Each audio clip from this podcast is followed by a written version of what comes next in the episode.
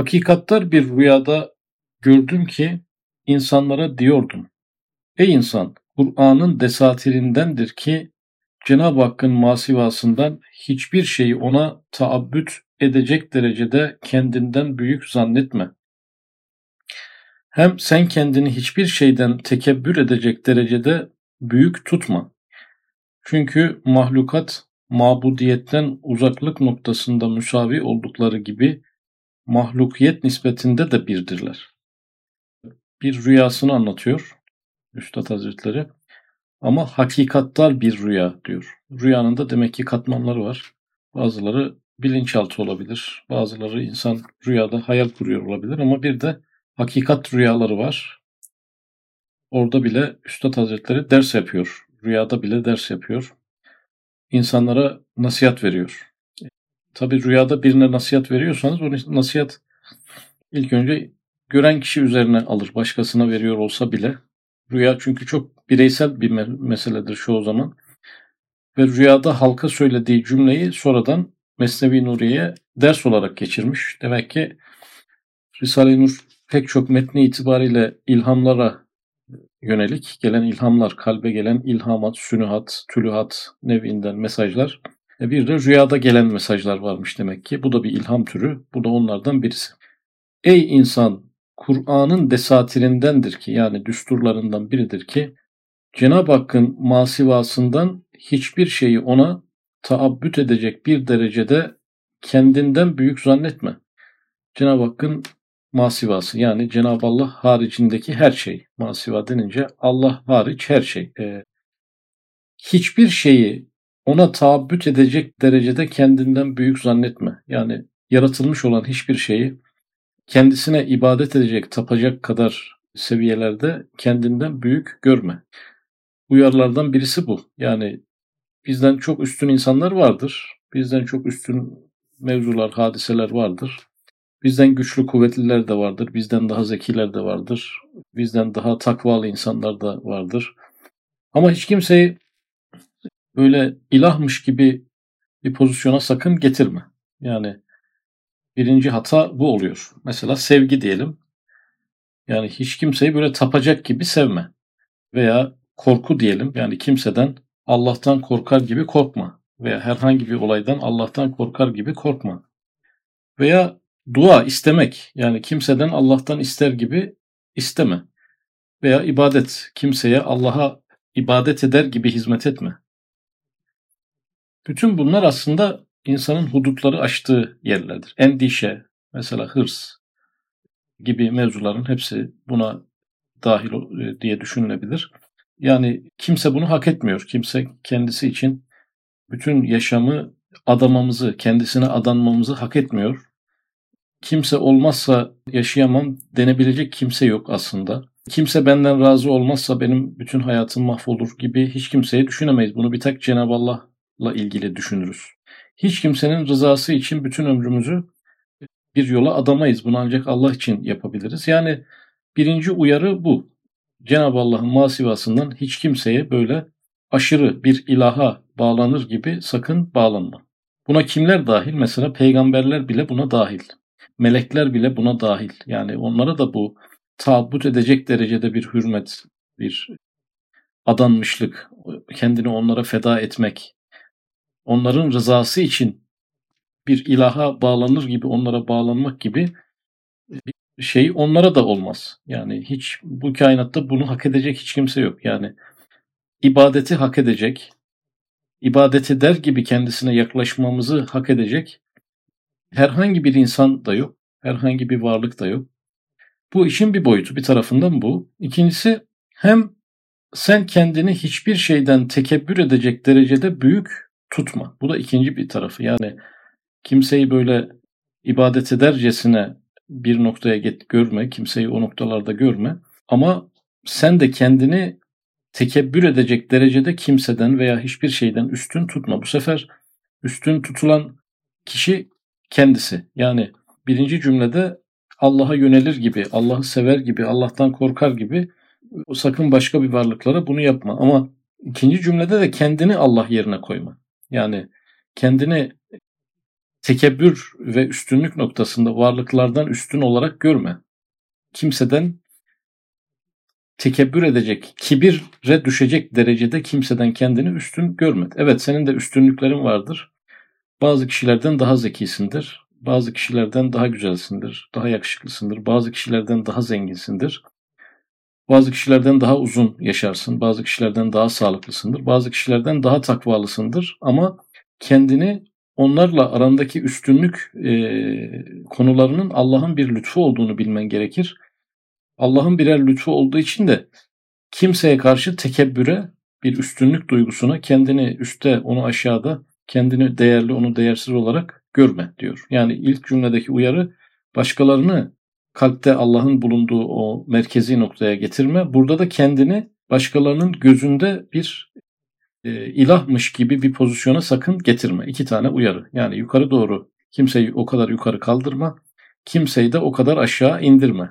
Böyle bir nasihat, iki boyutlu bir nasihat.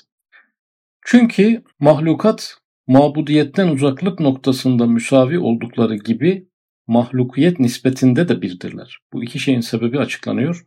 Mabudiyetten uzaklık noktasında her varlık eşitmiş. Yani mabudiyet kendisine ibadet edilen, ubudiyet, ilahlık.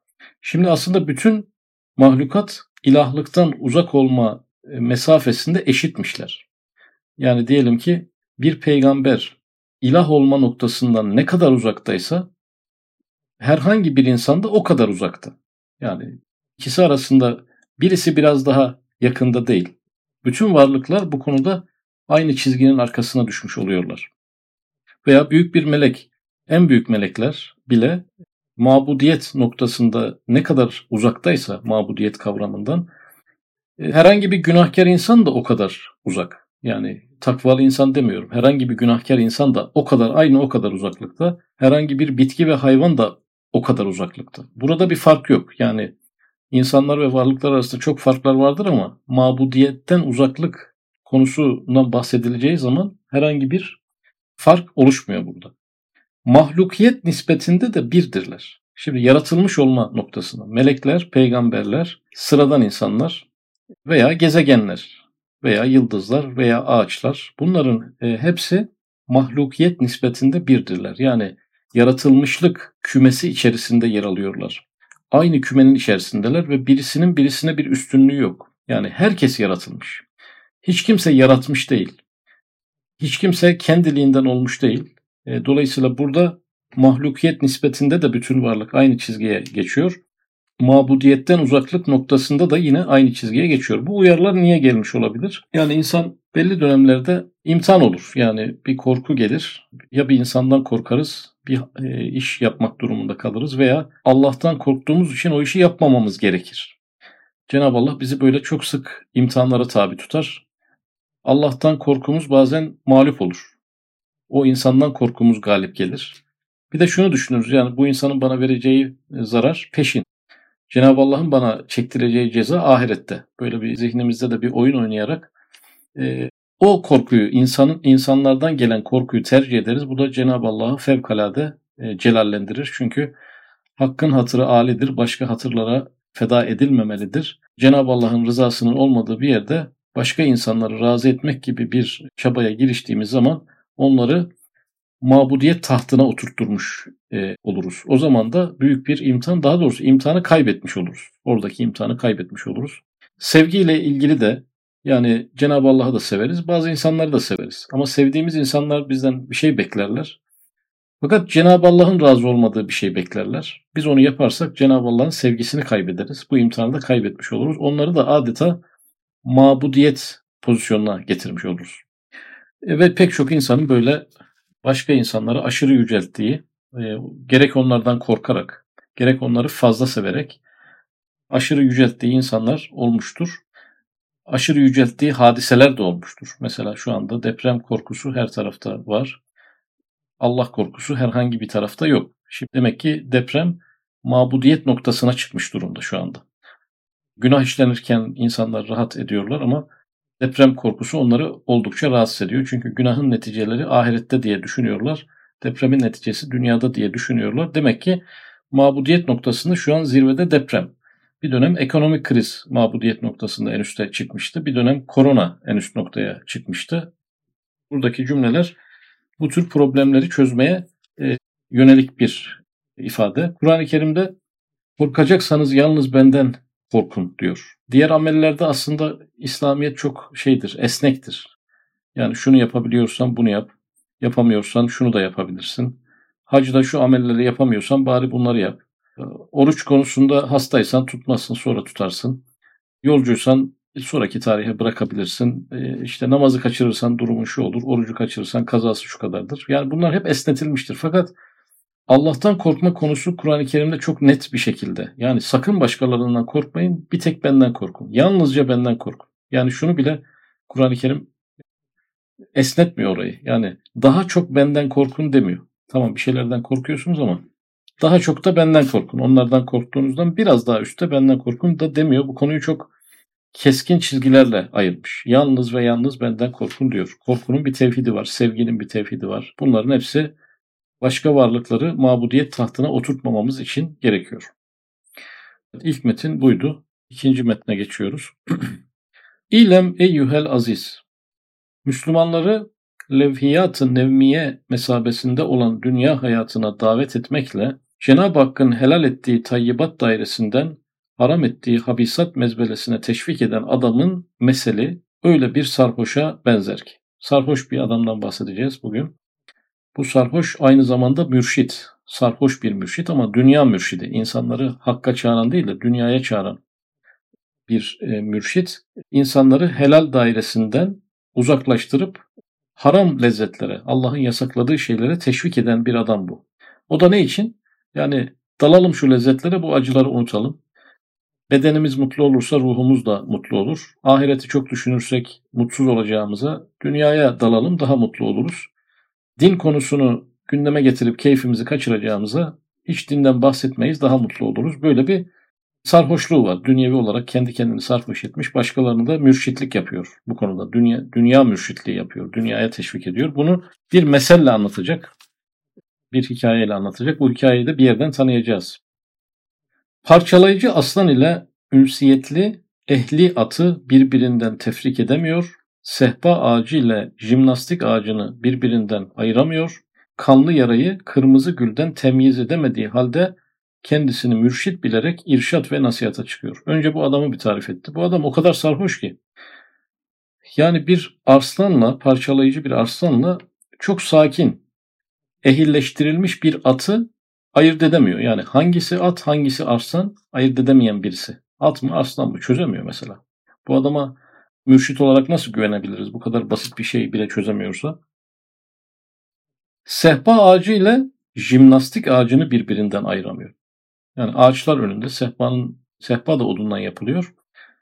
Ama jimnastik ağacı da. Burada salıncak ağacı gibi düşünebiliriz. Ağaçtan yapılmış salıncak düşünebiliriz. Bu ikisini birbirinden ayırt edemiyor. Salıncağa sehpa diyor, sehpaya salıncak diyor mesela. Kanlı yarayı kırmızı gülden temyiz edemediği halde. Bir de bunu karıştırıyor. Yani kanlı bir yarayı kırmızı gülden ayırt edemiyor. Bazen kırmızı gülü yara zannediyor sarhoş olduğu için. Bazen de yarayı kırmızı gül zannediyor sarhoş olduğu için. Böyle bir adam. Esnai irşatta bir adama rast gelir. Yani irşat ettiği esnada irşat vazifesini sarhoş ama irşat yapıyor. Bir adama rast gelir.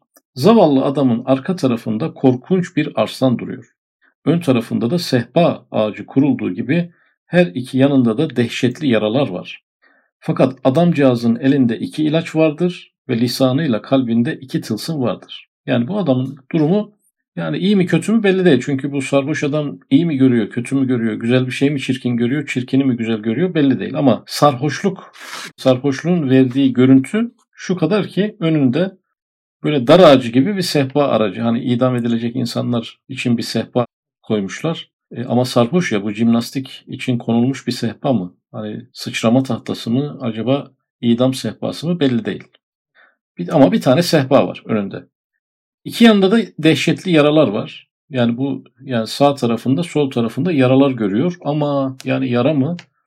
Az önce dedi ya, kanlı yarayı kırmızı gülden ayırt edemiyor. Yani bu kişinin 2 tarafında birer gül mü var? 2 tane kanlı yara mı var? O da belli değil. Ama bir kırmızılık var 2 tarafında. Elinde iki tane ilaç var. Yani ilaç kutusu gibi düşünelim. Lisanında da iki tane tılsım var. İki tane de sözü sürekli tekrarlıyor duruyor. İki ilacı var. İki tane de cümlesi var. Onları tekrarlıyor. Durum garip yani. Böyle tehlikeli bir ortam aslında bir taraftan. Onları istimal ederse şifaya bulur. Kullanırsa şifaya erer. Ve o arslan ata inkılap eder. Burak gibi bineği olur. O sehpa ağacı da daima teceddüt etmekte olan ahvali alemi seyyal manzaraları seyretmeye alet ve vasıta olur. O sarhoş herif, o zavallı adamcağıza diyor, yahu nedir o ilaçları, tılsımları saklıyorsun, onları at keyfine bak. Şimdi mürşit sarhoş olduğu için bakıyor, önünde dar ağacı var, arkasında arslan var, iki yanında yaralanmış, adam yaralanmış, elinde iki ilaç var, ağzında da iki tane cümle var, tekrar edip duruyor. Durum çok feci gördüğü için bir teklif yapıyor. Yani sen zaten işin bitmiş. Yani durumun kötü. Bari şu ilaçları, tılsımları bırak. Yani elindeki boş o kutulara. Çünkü ilaçla kurtulunabilecek gibi bir ortamda değilsin. Yani çok büyük ağır bir tehlikenin ortasında sen iki kutu ilaçla atlatmaya çalışacaksın. Olmaz. Ve ağzında da iki tane hiçbir işe yaramayan söz var. Onları da iptal et şeklinde bir teklif yapıyor. Onları at ki keyfine bak. Zaten birazdan arslan seni parçalayacak. Bari 5-10 dakikanı güzel geçir. İlaçla şeyle falan uğraşma. Keyfine bak. Tılsımı falan bırak diyor. Bu sarhoş mürşit. Tabi bunu 7. sözden hatırlayacak olursak bu iki yara acz ve fakr yarasıydı. Aslında insanda iki tane yara açılmış ama dezavantaj gibi görünüyor. Halbuki insanın aczi Cenab-ı Allah'ın Kadir ismine gider. İnsanın fakrı da Cenab-ı Allah'ın Rahman ve Rahim ismine gider. O isimlerle temas kurmasına sebebiyet verir. İnsanı güçlendiren iki tane avantajdır aslında. İki tane tılsım da Allah'a iman, ahirete iman idi. Yani insan Allah'a iman ederse dünyadaki hadiseleri yöneten bir Allah'a iman etmiş olduğu için rahatlığa erer. Ahirete iman ederse de dünyadaki sıkıntıların eninde sonunda biteceğini ve bir mükafatla sonuçlanacağını bildiği için güçlenir. Bu tılsım oydu. Allah'a iman ve ahirete imanı ağzında çeviriyordu. İki tane ilaç vardı elinde ilaç kutusu. Bunlar da sabır ve şükürdü. Yani yeri geliyor sabrı kullanıyoruz, yeri geliyor şükrü kullanıyoruz. Aslında arkasındaki arslan veya önündeki arslan bir musahhar attı yani. Ecel olarak yani ecel bizi güzel bir yere götürecek. Ama parçalayıcı arslan olarak görüyor onu. Halbuki musahhar bir at o. Ama bu tılsımları okuyunca açılıyor. Yoksa normalde o da arslan gibi görüyor. Adamcağız yani bu zor durumdaki şeydeki adam. Arslanın karşısındaki adamcağız konuşuyor. Neye karşı konuşuyor? Onları at keyfine bak. Yani bu işlerle uğraşma. 5-10 dakika ömrün kalmışsa bile keyfine bak bari tadını kaçırma diyen adama bu sefer bu zor durumda gibi görünen adamcağız diyor. Yok baba, bu ilaçlar ve tılsımların hıfz ve himayelerindeyim. Bu kişi sarhoş değil. O yüzden gerçekleri görüyor. Aslında ben bu ilaçlar ve tılsımlar sayesinde korunuyorum. Onlardan almakta olduğum haz, lezzet, keyif bana kafidir.